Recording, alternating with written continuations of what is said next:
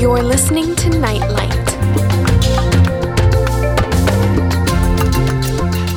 Hi, and welcome to a special Thanksgiving Day edition of Nightlight. And a very happy Thanksgiving to all of you who celebrate the Thanksgiving holiday, which will mainly be our American audience, of which we have many. But for those of us who are not Americans, not sure what the Thanksgiving holiday is all about, I've invited Howard Storm back onto the program to share the story of the first Thanksgiving. Welcome back to Nightlight, Howard. Once again, the show is yours. We have a guest tonight on Nightlight. The background of all this has to do with what some people might categorize as politics. You know that the pilgrims were separatists. They were being persecuted by the Church of England, literally jailed and killed for doing unlawful things like getting the Bible in the English language and having Bible studies and having uh, prayer meetings um, unauthorized by the Church of England. And that's why they had to escape England. Right. Um, you know, I don't get me. I don't have any axe to grind against England. I love England. I've been there several times. Um, you know, I mean, we Americans, you know, wrongly call our. We think we're English, and I'm not just talking about the language. You, you know, more Americans are of German descent than of English descent. Really? And then a large portion of our population is from uh, South America. Another large portion is from Africa. And a lot came from Italy, right? We got lots of Italians, um, you know, Poles. You, I mean, we've got people from all over the world. You know, um, I live in the middle of the country, and there's lots of people from India and Pakistan. And I mean, you know, it's, it's a we call it a melting pot. It is truly a melting pot. I mean, anyways, the, the point is, is that um, they came over as um, refugees in fear for their lives. You know, they wanted to establish an, a new order, a new world um, based on their religious faith. And they were deeply religious people, um, Calvinists. They wanted to get away from the control of England and the Church of England. And I if I don't mention those things, I can't really speak the truth about why they were refugees. No, just tell how it happened. I mean, I'm from England, but I'm not patriotic. You're not an Anglophile? no, no, I'm a citizen of the kingdom of God. I'm a kingdomite. Okay. Well, I, I just wanted to clear that with you because I didn't want to um, offend you. Um, you know, part of um, why I think this is so relevant is there's millions of people in the world today that are refugees all over the world, you know, for all kinds of reasons. I don't want to go into that, but I want to talk about these pilgrims suffered everything that today's refugees suffered. Howard, who chronicled this history? Who wrote it down so that we could have this information? Well, yeah, the interesting is William Brewster, who was the um, second governor of the colony and a pretty good guy, wrote a book about all this stuff. And there are a couple other chronicles. So um, we actually have wonderfully firsthand accounts. You know, it's pretty amazing because, you know, for so much of history, uh, we don't have firsthand accounts. As a matter of fact, a lot of our history was written hundreds of years after the event, you know. But in this case, we do um, have firsthand accounts of what happened. And um, since they were devoutly religious people, one would uh, ascribe to them honesty in their accounts. Right. Anyhow, I just want to say every year of my life growing up in school, you know, school was dismissed at Christmas and Easter. You know, like we had uh, a couple weeks off at Christmas time and a week or more off at Easter time. But Thanksgiving, we celebrated Thanksgiving in school, meaning we all dressed up like pilgrims or Indians and, and we reenacted the whole thing. And I mean, if you if you want to understand me, think of a little boy you know, pride and joy, like with his little paper, you know, pilgrim hat and, you know, his little wooden um, gun and, or dressed as an Indian with feathers in his hair and um, reenacting the whole Thanksgiving. I mean, this was like huge. This was our big childhood celebration. And then, of course, on Thanksgiving Day, gigantic family feast with all the relatives. I mean, we're typical to have 16, 18 people at our house, and my mother cooked for days for that. And everybody tried to get along, tried. My mother would make all of her specialities pecan rolls and steamed pudding, of course, with turkey and gravy and, you know, six different kinds of vegetables, etc. Um, so it was huge. And then in the tradition of the pilgrims, on Thursday afternoon, there was always the big rival football game of the year. Nightlight. You're listening to an international edition of Nightlight, shining God's love light to the world. And you're listening to a special Thanksgiving Day edition of Nightlight. And speaking to us over Zoom from his home in rural Kentucky, our guest once again is Howard Storm, author of Descent into Death A Second Chance at Life. Great to have you back so soon on the show, Howard. This time, not talking about heaven and hell, but sharing with us the story of how the first Thanksgiving came about. What I'm going to be talking about is um, a harvest festival that occurred in 1621. Uh, harvest festivals were very common in those days, and probably throughout the world, many people still have harvest festivals today. You know, in um, seasonal climates where you know you have winters where you don't grow anything, you don't harvest anything, you've got to make preparations. Um, you know, in the spring for planting, and then um, in the fall for harvesting, and uh, that's going to be your survival through those um, bleak months of winter where um, the only food you're going to eat is whatever you stored up, you know, from your harvest. So, talking about a harvest festival, which came to be known as the first Thanksgiving. Harvest festivals were a tradition um, in those days and still celebrated by many people today. This particular group of people called pilgrims, which means people seeking their own religious tradition, you know, usually under oppression. That's how they got the name Pilgrim. I mean, they didn't really call themselves pilgrims, but we've later identified them as pilgrims. They came from England because the Calvinist faith was pervading England. Calvinist literature from this is we're talking about primarily uh, Switzerland from the Zwinglian tradition, what we now refer to as the Reformed tradition, was seeping into England, and people were reading it heavily. And most importantly, in continental Europe, like for example in the Netherlands and in Switzerland, they were doing something illegal.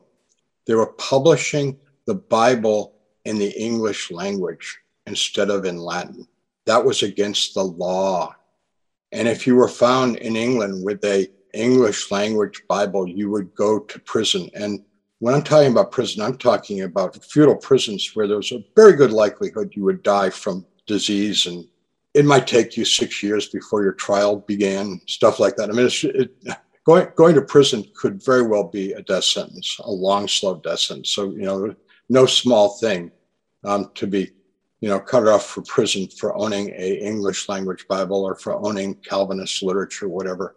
There were two two things going on at this time. There was the Lutheran Reformation and the Calvinist Reformation, and they and they were um, not at all hostile to each other, but they're two separate traditions. And this is the Calvinist, um, which resulted in primarily in Puritanism.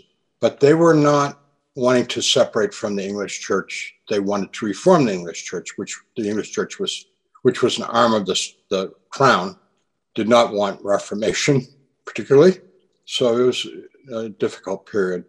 Lots of these separatists were being arrested and being hauled off to prison for um, this illegal activity, possessing English language Bibles, having um, illegal meetings where they did things like horrible illegal things like studying the Bible and discussing doctrine. What happened was when they read the Bible, and we're talking um, primarily about the Gospels and the Acts of the Apostles and the epistles by Paul and Peter and James and John, of course, they saw a huge disparity between the church the early church of Jesus Christ, as described in the Bible, and what they were experiencing under the Church of England, which was um, really um, very much like the medieval Roman Catholic Church. Lots of rules, lots of legalities, you know, and um, not relating to the people at all. You know, the people were just just there to be um, keep your mouth shut and be obedient, basically. And these people were taking their faith and their relationship with Jesus Christ way too seriously for the establishment. You know, they were quite enthusiastic. So, anyways, they made the decision that they couldn't survive in England, literally. So they became refugees and they went to Holland, to Leiden in 1607 and tried to make, make a go of it in Holland. But the problem was is that because they didn't speak Dutch, it was hard for them to get good employment. And many of the people were very poor in Leiden. And they made the decision in Leiden that Holland was not the place for them. They didn't have anything against the Dutch and they weren't being persecuted against the Dutch, but um, they didn't want to become Dutchmen. They didn't want to lose their identity as um, Englishmen.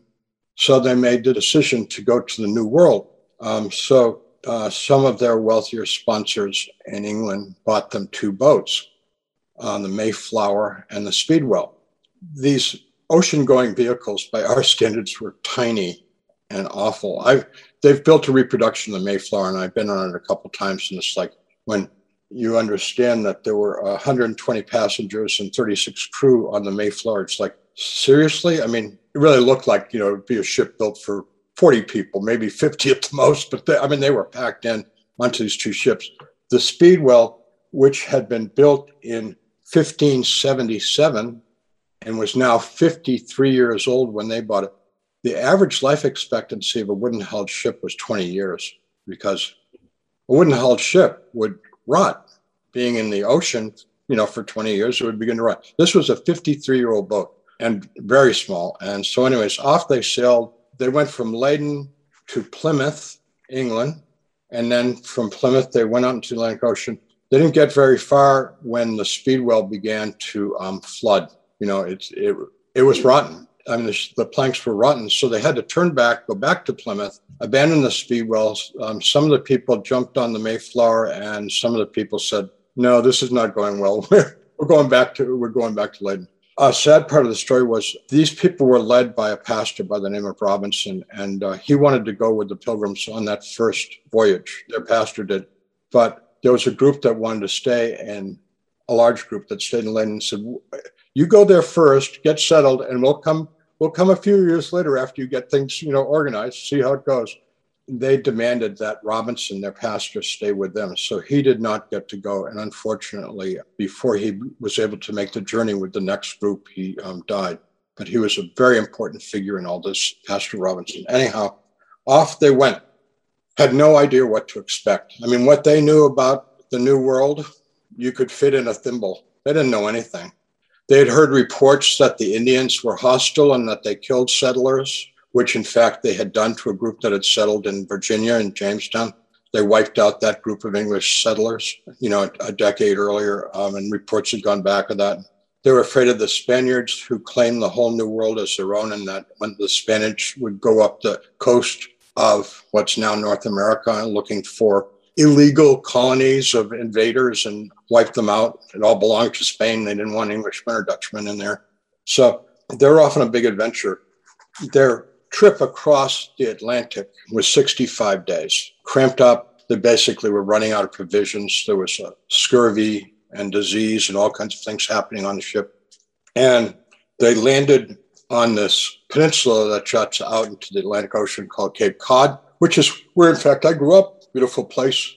They found some um, Indian settlements most of which the Indians had run away because they saw these strange people with muskets landing and then had some really bad experiences with Europeans landing on their shore. The Europeans would come ashore and kill the Indians and take their stuff. So when the Indians saw these pilgrims snooping around looking for a settlement site, they, they'd run off. So what the people, these pilgrims did was they went in and um, took all the food they could find out of the Indian settlements and took it back to the ship to feed their people. Well, of course, they're starving, so I know, you know, give them a break. You know, they needed the corn and the beans.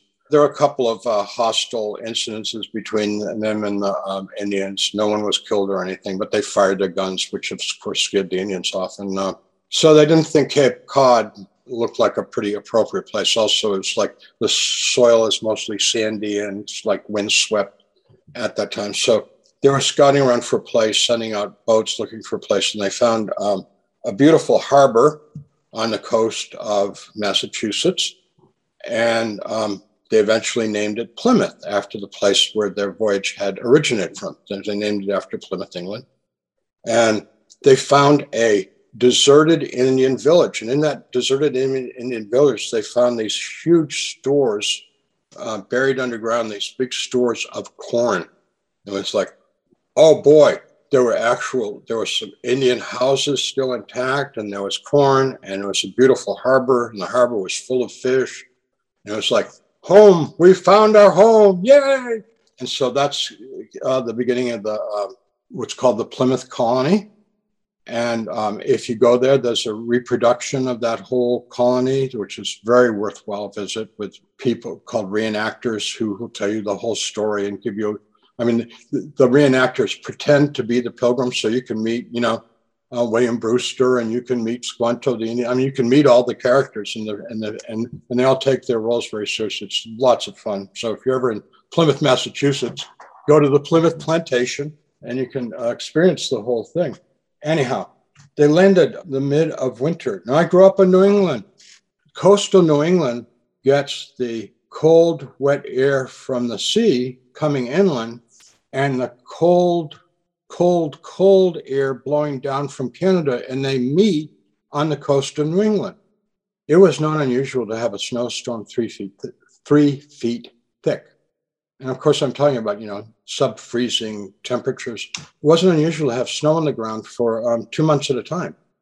I'm talking winter here. Really, really brutal, brutal weather. I mean, it was so ill timed. Part of it was that delay of going back to England with the Speedwell. You know that that set them off a whole month behind because they had to go back and then retrace their steps. So they land in New England in the middle of winter. They are totally ill equipped. Frankly, what they did was um, they mostly lived on the boat on the Mayflower. They didn't have a roof over their heads on the land except for a couple of Indian huts. And so a few men stayed in the deserted Indian village, um, and the rest lived on the boat that first year. More than half of them died that first winter from disease and starvation or you can say from starvation and disease. I mean, a bad mix. In the uh, first-hand accounts, they said that it got so bad they were down to the ration was each person got a few kernels of corn a day. This horror story, it was absolutely inevitable they were going to die. All of them were going to die. And some uh, a miracle happened. And um, I believe in miracles. I've experienced miracles, and they had a miracle, and the miracle was in the person of a Indian by the name of Squanto. I'm just going to tell you a tiny bit about his history because Squanto was a Patuxet Indian. He had been captured by the English and sold in Spain as a slave, eventually made his way to England, became kind of a free man in England, learned the English language, made a, a real cultural adjustment in England, and then eventually he stole away and got on a boat back to New England because he wanted to get back to his family. Unfortunately, when he got back to his family, this village that the pilgrims had discovered in Plymouth had been his village. All of his people had died of disease, disease brought over from the New World, which is the story of 90% of the Native Americans died from diseases brought over from um, Europe. But, anyways, they had no immunity to them. So it was very typical that American pioneers would discover vast areas of the American frontier that were devoid of Indians. And that's because they'd all died. I mean, America used to be populated with millions and millions of Indians, but when they came here, 90% of the population was dead. So Squanto was a survivor. He was the last Patuxet Indian, the last one of his tribe in the world.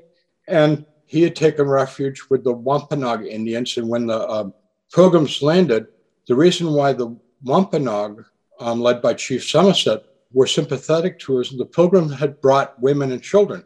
And so Chief Samoset said, well, they're not coming here to kill us or to capture us because they brought women and children. It's not a war party, not like the other Europeans that they had encountered. So we're going to leave them alone. And wait a minute. Hey, Squanto can speak their language. Squanto, you go over and find out what they're up to, you know, and then come back and tell us. So that's what Squanto did. And Samoset said, All right, sounds like they're peaceful, mean no harm. Go back and find out more about them. Of course, what he found out was that they were starving to death. This is in the middle of the winter, the winter of starvation and death. And it's like, whoa, you people need a lot of help. So he taught them how to fish in Plymouth Harbor.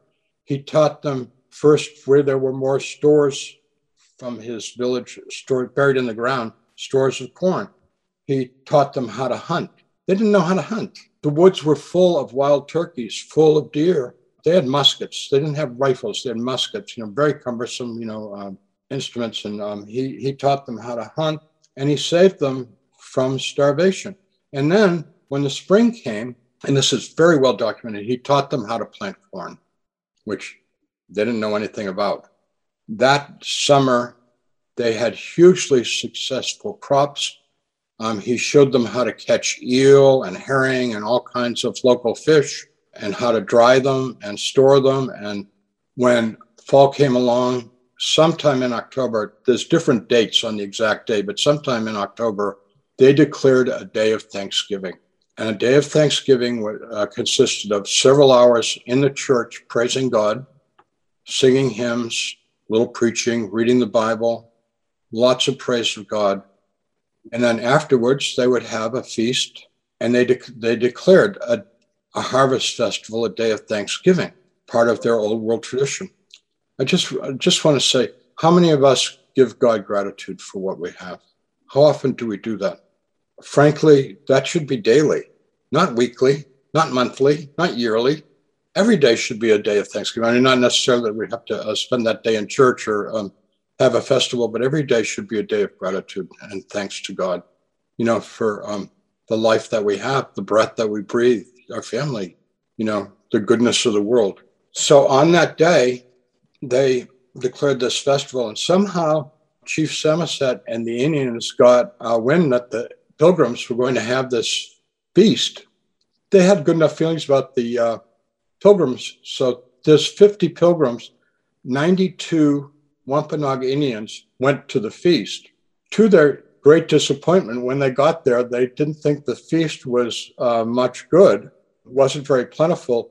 So um, Samoset told six braves to go out, go get some deer, go hunt some deer and bring them back. So um, there's so many deer in the woods. They were only gone a little while, came back with six deer. So now at the feast, they had lots and lots of deer meat, which made it um, a real feast, you know, rather than just some corn mush and some birds, which is what the, the pilgrims were serving.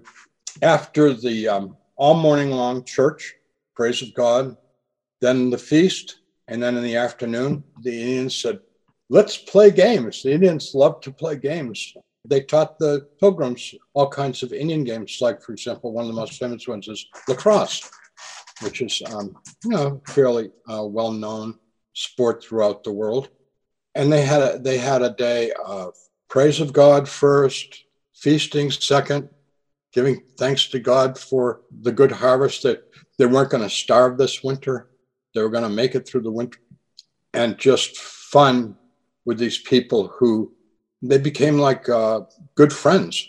The Pilgrims actually uh, were united with the um, Wampanoag Indians and um, helped them in some of their battles with some hostile other tribes and things like that. I mean, they literally went to war with them and things. But so the um, European Indian relations, be, beginning with the Pilgrims, um, went along great. Later on, not the pilgrims, other Europeans um, treated the Indians terribly. And, um, you know, there were massacres of the Indians and things like that. But, anyways, that's another story I don't want to get into. The pilgrims, when they came to the Americas, they formed um, a simple democracy. They did this on the ship coming over on the Mayflower. It's called the Mayflower Compact. They wrote up a contract. You know, we're going to uh, decide everything in a democratic way.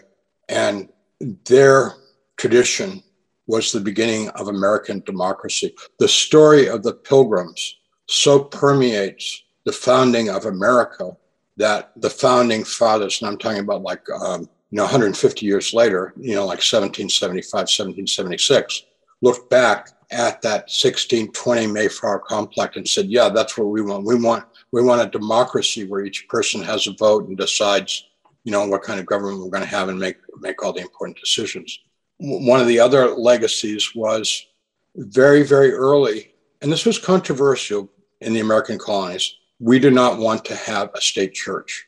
And that's written into the American Constitution separation of church and state. What it means is that no denomination can dominate or set the rules for everyone. It also means that we have basically anarchy in the religious communities in the United States. People say that in the United States there's 30,000 denominations. Well, there's actually hundreds of thousands of independent churches that don't belong to anybody. I mean, any in the United States, anyone can go start a church. Anyone to, can declare themselves a pastor. People ordain themselves, say, "I'm an ordained pastor now, and I'm, I'm starting a church." You know, and like they're under no authority, they're under no rules, no regulations. So it's it's pure anarchy in the United States. And um, having spent time in um, Kenya, I understand it's pretty much the same situation there. Just people just start up churches, whatever, and um, you know, some of them are well-meaning and some of them maybe not so well-meaning, but whatever. But our hope, as the pilgrims absolutely believed that they were guided by the Holy Spirit. I mentioned earlier that they had to leave their pastor back in Han. So when they came over, they had no religious leader. It was a community of believers, and they got along quite well. They practiced their faith to the best of their ability, including it was their hope to evangelize the Indians, which they did to some degree. They um, wanted to spread the Christian faith um, into the, the new world that they had come into. And they attempted to do it by um, showing peace and kindness and brotherhood and love. Um, they didn't do it with the gun, you know, they didn't enslave anybody or try and force anybody into submission into, you know, the church. They're a real model for the United founding in the United States, and, and in my opinion, a model for uh, mission work and evangelism in the rest of the world. So I am a great admirer of what we refer to as our Pilgrim Fathers for the Plymouth colony and for the Wampanoag Indians, who um, are the reason why they survived. And so, a very happy Thanksgiving to all of our American friends and anyone else who celebrates this holiday. And thanks so much to Howard Storm for sharing with us the story of the founding fathers, the brave pilgrims who ventured out by faith across uncharted seas. God bless you. Bye bye. Or uncharted seas to their heart's desire faith set sail. While the beaten men walk with fearful hearts along life's beaten trail.